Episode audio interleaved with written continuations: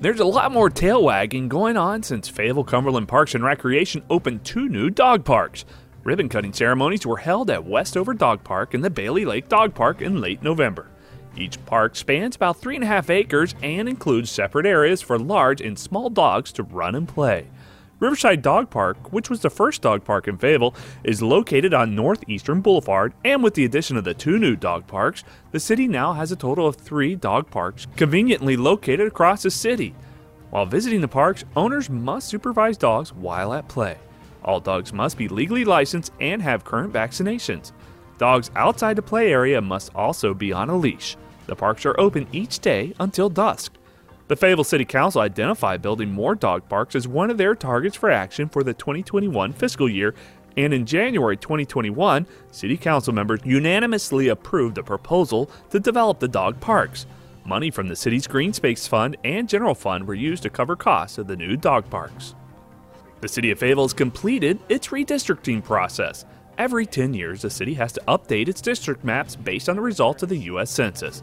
Because of the COVID pandemic, the census results were not available in time for the city to update its maps by the November election date.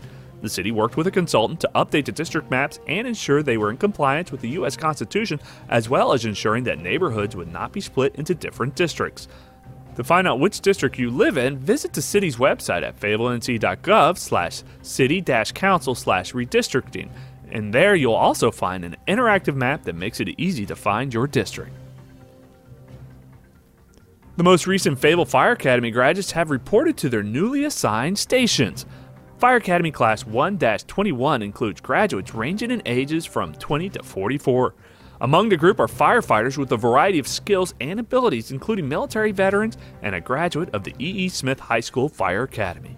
They completed six months of fire and emergency medical training at the Fayetteville Regional Fire Training Facility. A ceremony was held for the graduates on November 30th at Berean Baptist Church. The Fayetteville Fire Department currently employs 350 people. Firefighters can choose to pursue specialty training in hazardous materials, urban search and rescue, fire investigations, or community risk reduction. Applications will be accepted for the 2022 Open Firefighter Recruitment period beginning in January.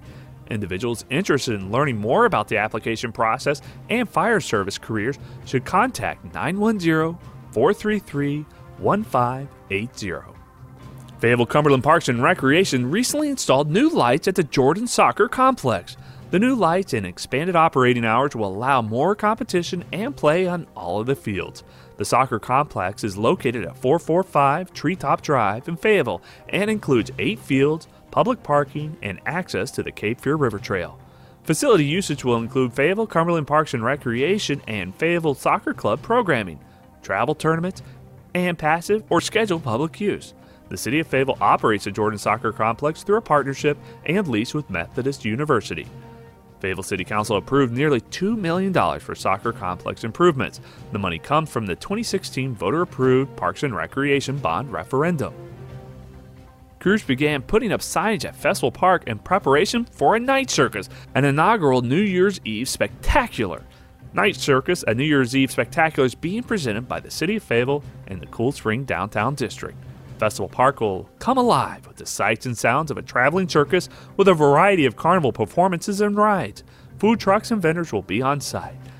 This family-friendly event is free of charge and starts at 7:30.